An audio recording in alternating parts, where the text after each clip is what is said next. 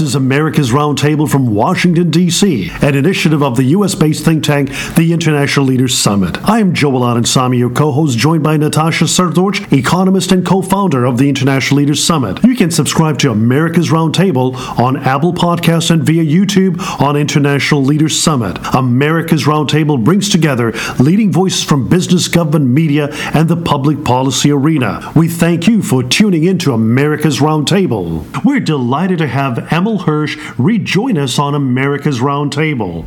Emil Hirsch is a shareholder in the Washington, D.C. office of Carlton Fields. Mr. Hirsch's national practice focuses on healthcare and commercial litigation. He's one of the top rated business litigation attorneys in Washington, D.C. Importantly, Emil Hirsch, a principal leader, is addressing the resurgence of anti Semitism and Holocaust revisionism in America and Europe. He is fluent in German, Romanian, Hungarian, and Hebrew and follows the events impacting Jewish communities worldwide with great interest we would like to clearly communicate the following disclaimer. Mr. Emil Hirsch is not providing any legal advice to our listening audience. And with this here, we extend a warm welcome to Emil. Welcome, Emil. Welcome, Emil. Thank you. It's good to be here.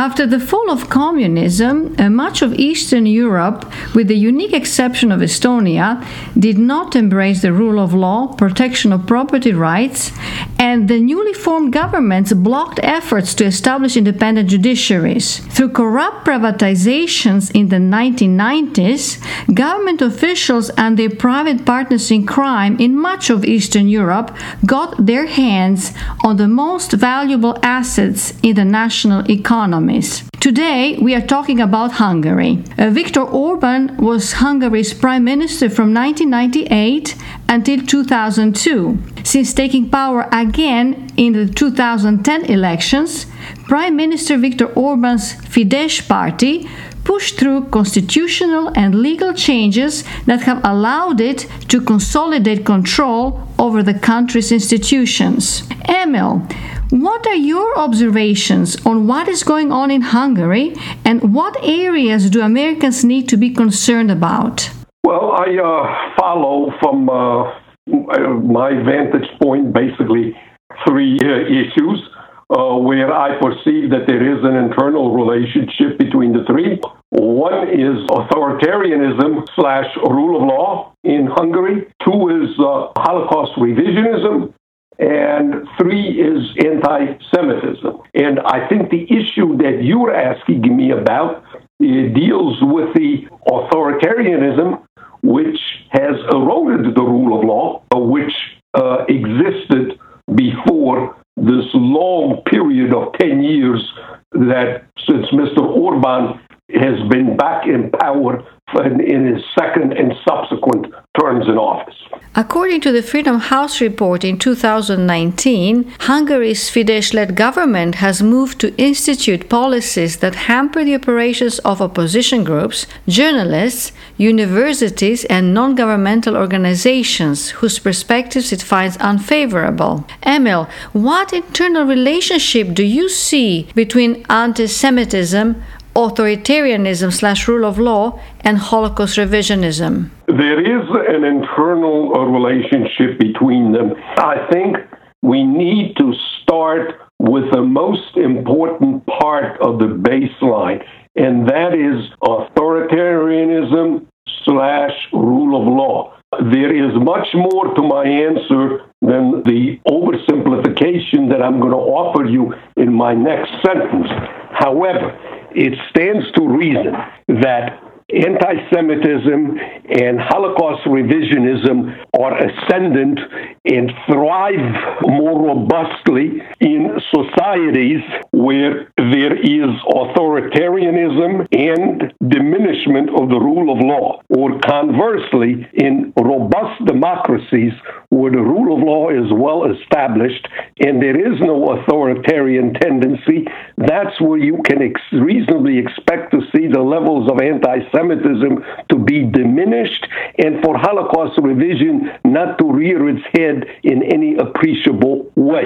Where there is authoritarianism and not enough respect or obedience of the rule of law, you can expect the other two pernicious phenomena to exist. Hungary, unfortunately, is a society in which anti Semitism has long historic and cultural roots going back to the 19th century, the early part of the 20th century, starting with the collapse of the Austro-Hungarian Empire and the interbellum period between 1918 and the start of World War II, and then of course there is this very tragic era of the Holocaust.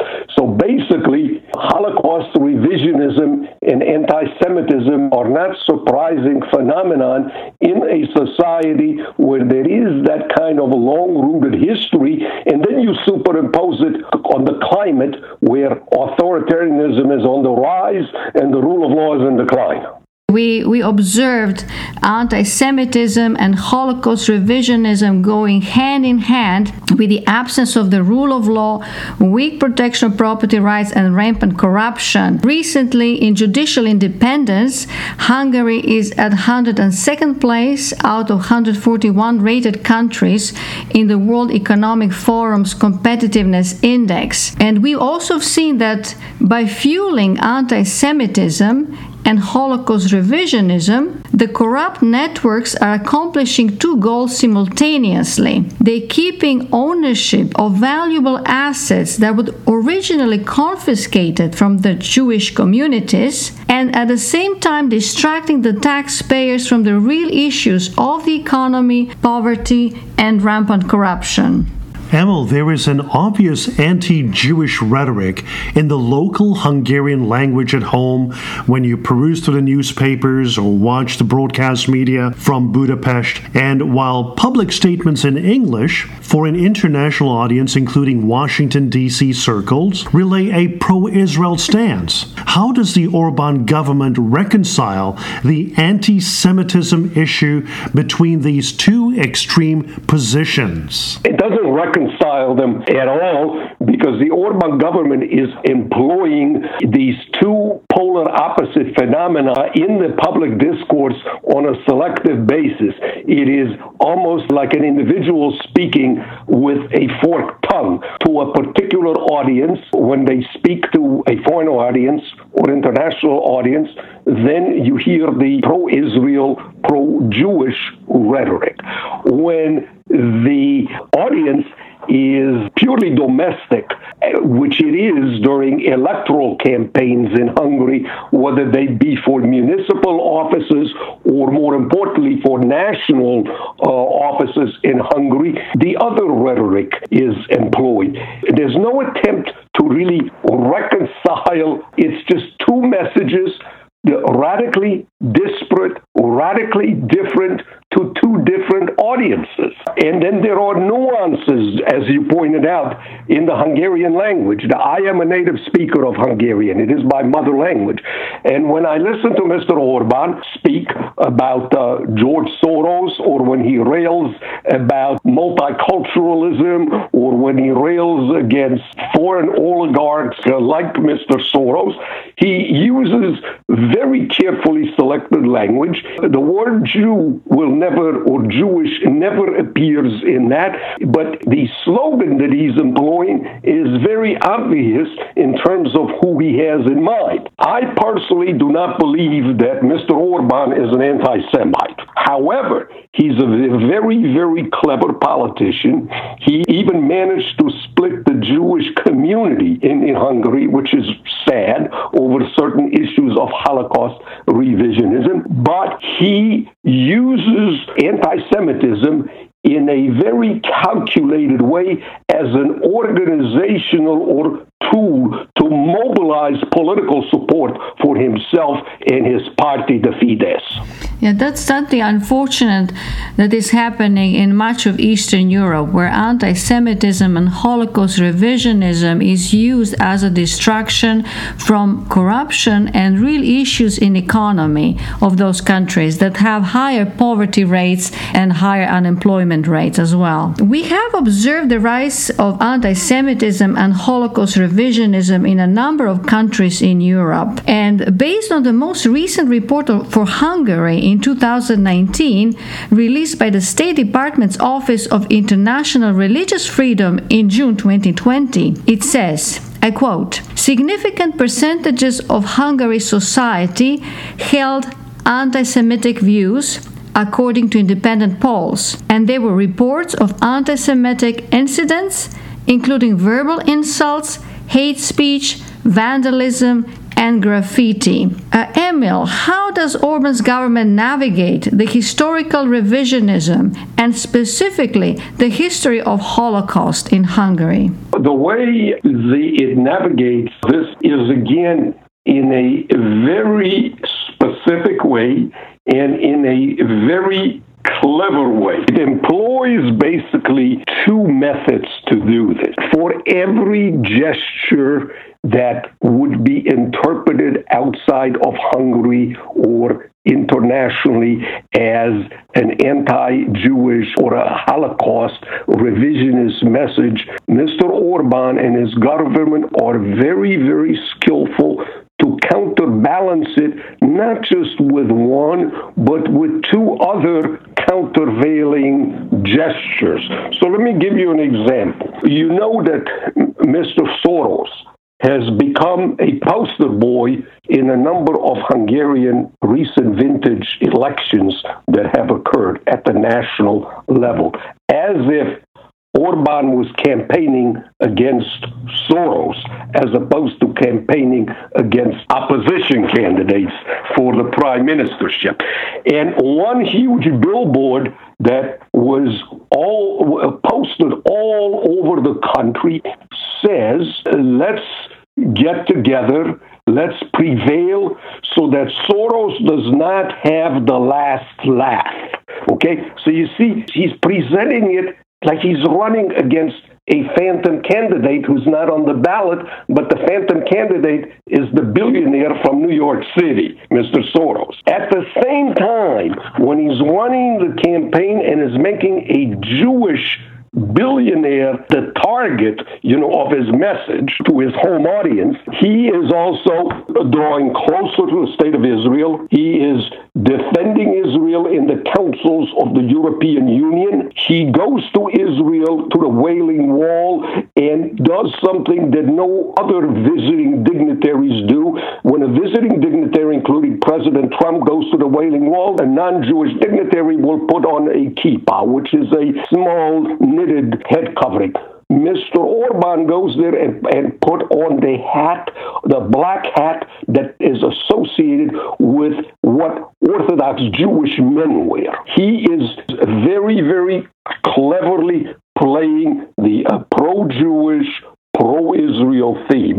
He also, his government, boasts on the international front that it has taken great strides in the law enforcement field to crack down against hooliganism against Jews, against criminal acts that of an anti-Semitic character, and there may be validity to those statistics, but it doesn't undo the fact that there is in the Hungarian body politic, there's a long history of anti Semitism, and then when you poll people about how they feel about Jews in general, you get these statistics that you're citing that a very significant portion of the Hungarian population bears negative feelings. So the way this thing is played is very, very skillfully. For everything that might be construed to be an anti-Jewish act, there are two or three pro-Israel acts, and there are statistics that are cited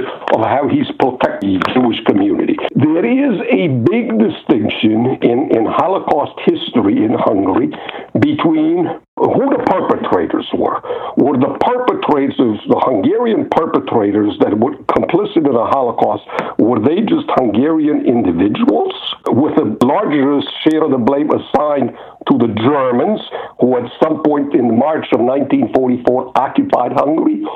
Or is the Hungarian state that existed in, and functioned in World War II as an allied state to Germany and the Axis also complicit. What all mainstream historians of the Holocaust who have studied Hungary agree on universally is that the Hungarian state was complicit, that the rounding up of the Jews occurred by Hungarian, the Hungarian gendarmerie, the Hungarian police force, the Hungarian army. Of course, it was at the behest of Adolf Eichmann and the request came from, from Berlin, but the actual operation of rounding hundreds of thousands of people up, putting them into ghettos, loading them into cattle cars, taking them, them to Slovakia, and it's only in Slovakia, when the trains got to Slovakia, that the Germans took over the control and, and the security function and, and carried on, you know, with the trains traveling to Auschwitz. But what Orban has done is there's a deliberate effort to downplay the complicity of the Hungarian state, to elevate the role of Germany in, the, in this, and to assign maybe blame to Hungarian individuals here and there, but not the Hungarian state. And that is also a very, very clever way of revising history in a most revisionist way. We have to remind our listening audience that over 6 million Jews were killed in Europe during World War II. And Emil, how does Holocaust revisionism pose a different challenge for Hungary than for some other countries in the region, as for an example when comparing Hungary to Poland? Okay, I'm glad that you asked me that question. They are radically different situations. And the difference lies in this. In Poland, which had a much, much larger population of Jews at the start of World War II, we're talking about 3 million individuals versus fewer than 1 million in Hungary and the territories that Hungary occupied, uh, you know, during World War II. In Poland, there was no functioning government or no Polish government. Poland was a completely occupied country. There was no Polish government of any type, with one exception the pro Western, pro Allied government in exile of Poland, which worked and functioned out of London. So the notion that the Polish state was complicit in the Holocaust is non existent. In Poland, if there were Poles who, who aided the Germans or who participated in some of the atrocities or as collaborators, it was individuals. It was police officers that were Polish police officers that were hired to be auxiliary police by, by the Germans. It's a radically different situation in Hungary. In Hungary, you have a functioning Hungarian government that was headquartered in Budapest with a cabinet ministers, with departments headed up by Regent Miklos Horthy. That was in power in Hungary during most of World War II, and the roundups, the ghettoization, the uh, uh, removal of the Jews from their home, being packed into into railroad cars and shipped off to Poland, specifically to Auschwitz, all occurred on the watch of a functioning Hungarian government in Hungary. You, see the, the radical difference. In Poland, you could safely say that there is no state responsibility because there's no functioning Polish government inside of Poland, whereas in Hungary, operation is carried out almost 100% by the uh, uh, Hungarian authorities at the direction of a functioning government resident in Budapest. Emil, how would you describe similarities between Orban's policies today and those of pre 1945 Hungarian governments? There are a couple similarities. The pre 1945 governments, especially those prior to 1940, Admiral Miklos Horthy was the regent and the leader of uh, Hungary. Anti Semitism existed. It existed at the popular level, it existed at political level, and it existed also among the elites in intellectual life.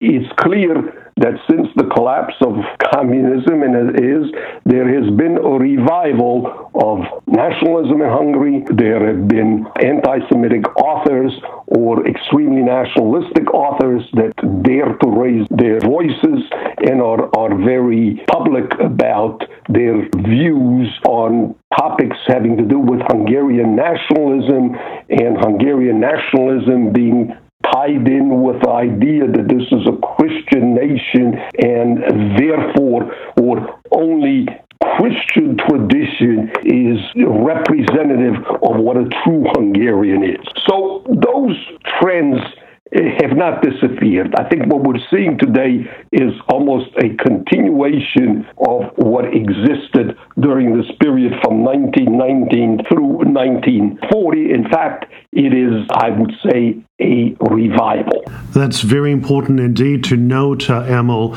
And how would you describe when we look at what is happening in Hungary today?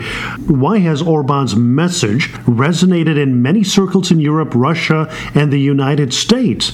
And uh, also, as we look at this proposal called the House of Fates, a museum supposedly addressing the Holocaust, but leaving a great many in confusion. I will answer it in two parts because the House of Fates is really a separate issue from the first part of your question, which is what has enabled his message to resonate in Russia, in the United States, and elsewhere?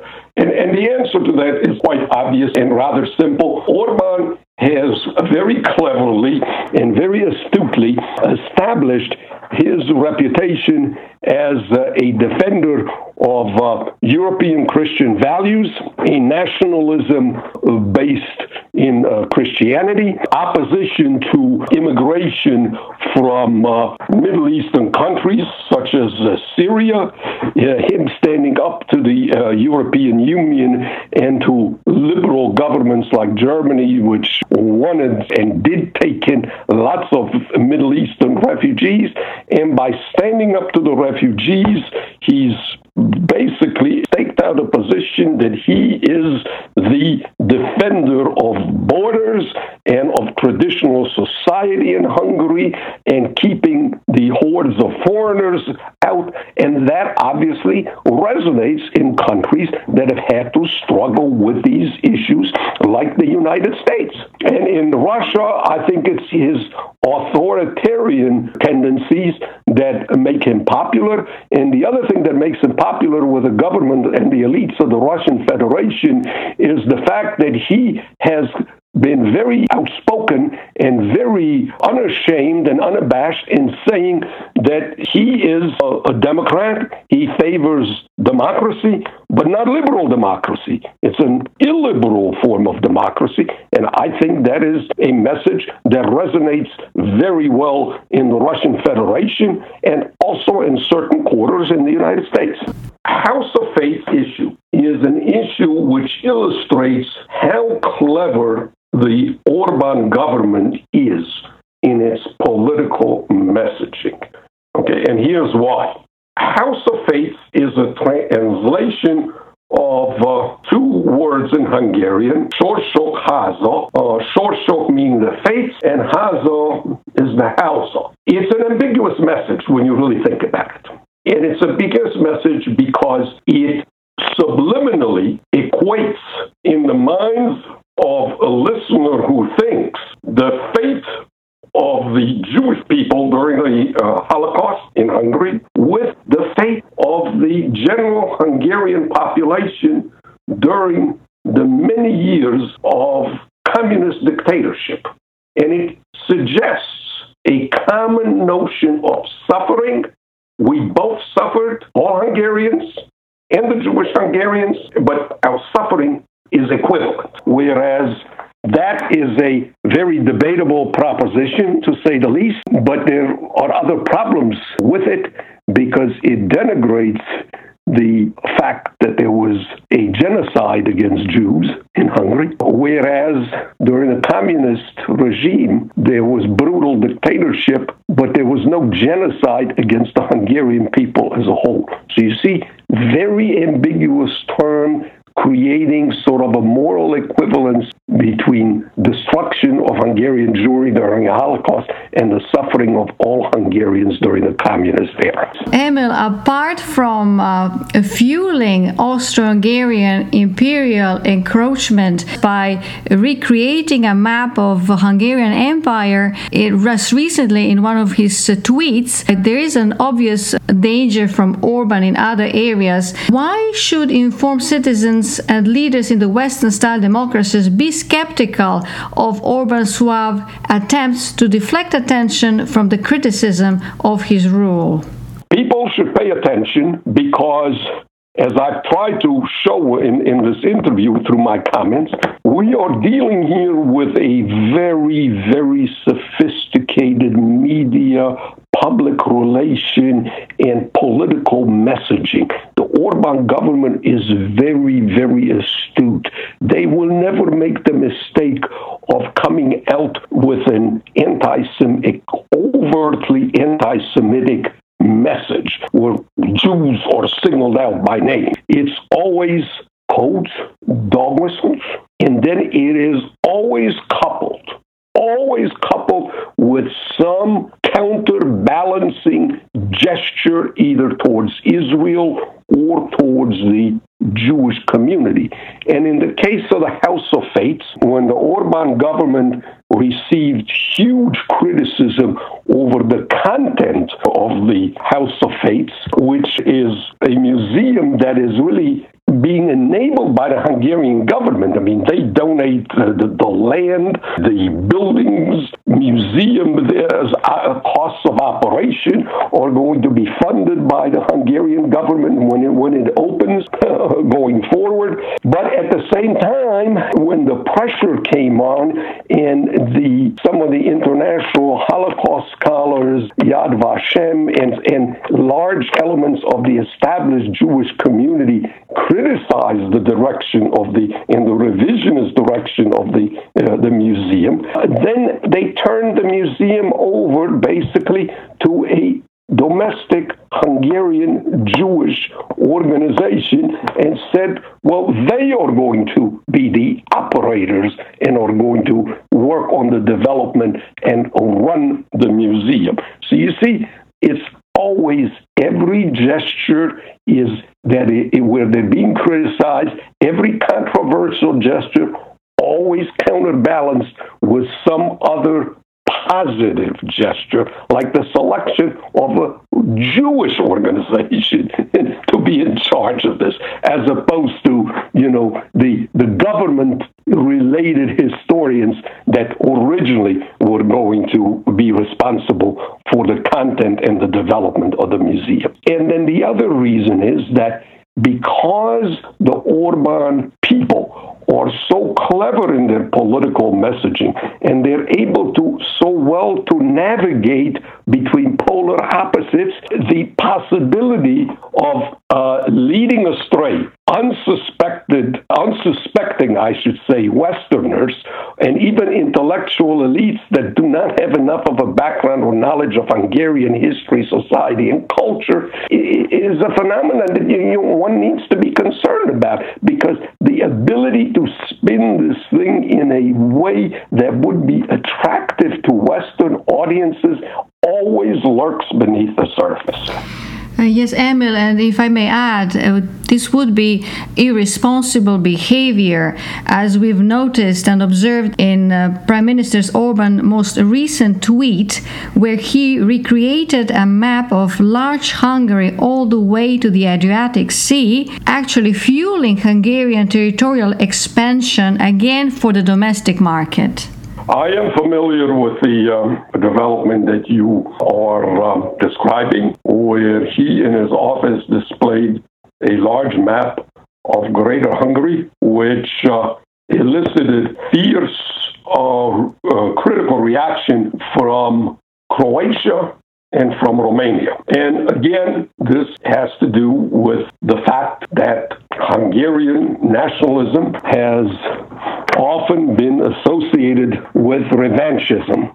And revanchism meaning the recovery of territory that was once part of Austro-Hungary, but since 1918 or since the end of World War II has ceased to be Hungarian territory and it belongs to adjoining states like Serbia, Romania, Slovakia, Ukraine, and Croatia. The Orban government is very attuned to the idea that it's easy to mobilize Hungarian nationalism and to have Hungarians rally around the flag and support the Fidesz party when they're given this romantic, emotional message that there's a greater Hungary and that aspirationally one day all Hungarians will be united.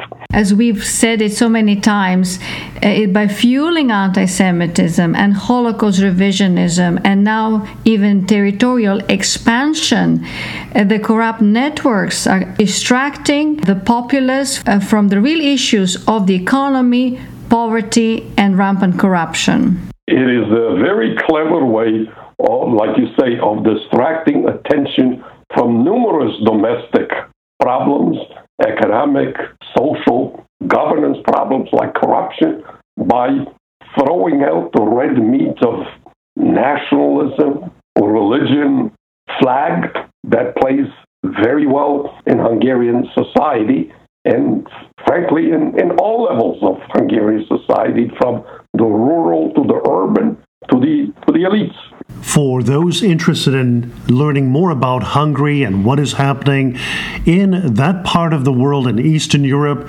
where there is a resurgence of anti Semitism and Holocaust revisionism, we at America's Roundtable and the International Leaders Summit look forward to posting uh, relevant articles, op ed pieces, commentaries, and research in better understanding what is happening and how principal leaders from the West can address these greater concerns in Hungary and in Eastern Europe.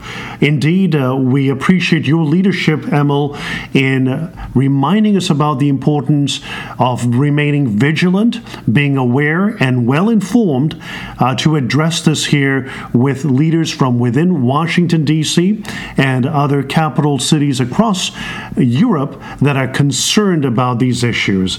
We are delighted to have Emil Hirsch return on America's Roundtable. Thank you so much for joining us, Emil. Thank you, Emil. You are very welcome. Emil Hirsch is a shareholder in the Washington, D.C. office of Carlton Fields. Mr. Hirsch's national practice focuses on healthcare and commercial litigation. He's one of the top rated business litigation attorneys in Washington, D.C. And we would like to clearly communicate the following disclaimer Mr. Emil Hirsch has not provided any legal advice to our listening audience. Thank you so much for joining us on America's Roundtable. Thank you for joining us on America's Roundtable. America's Roundtable from Washington, D.C. is an initiative of the U.S. based think tank International Leaders Summit. I'm Joel Anand your co host, joined by Natasha Srdoc, economist and co founder of the International Leaders Summit. Subscribe to America's Roundtable on Apple Podcasts and via YouTube on International Leaders Summit.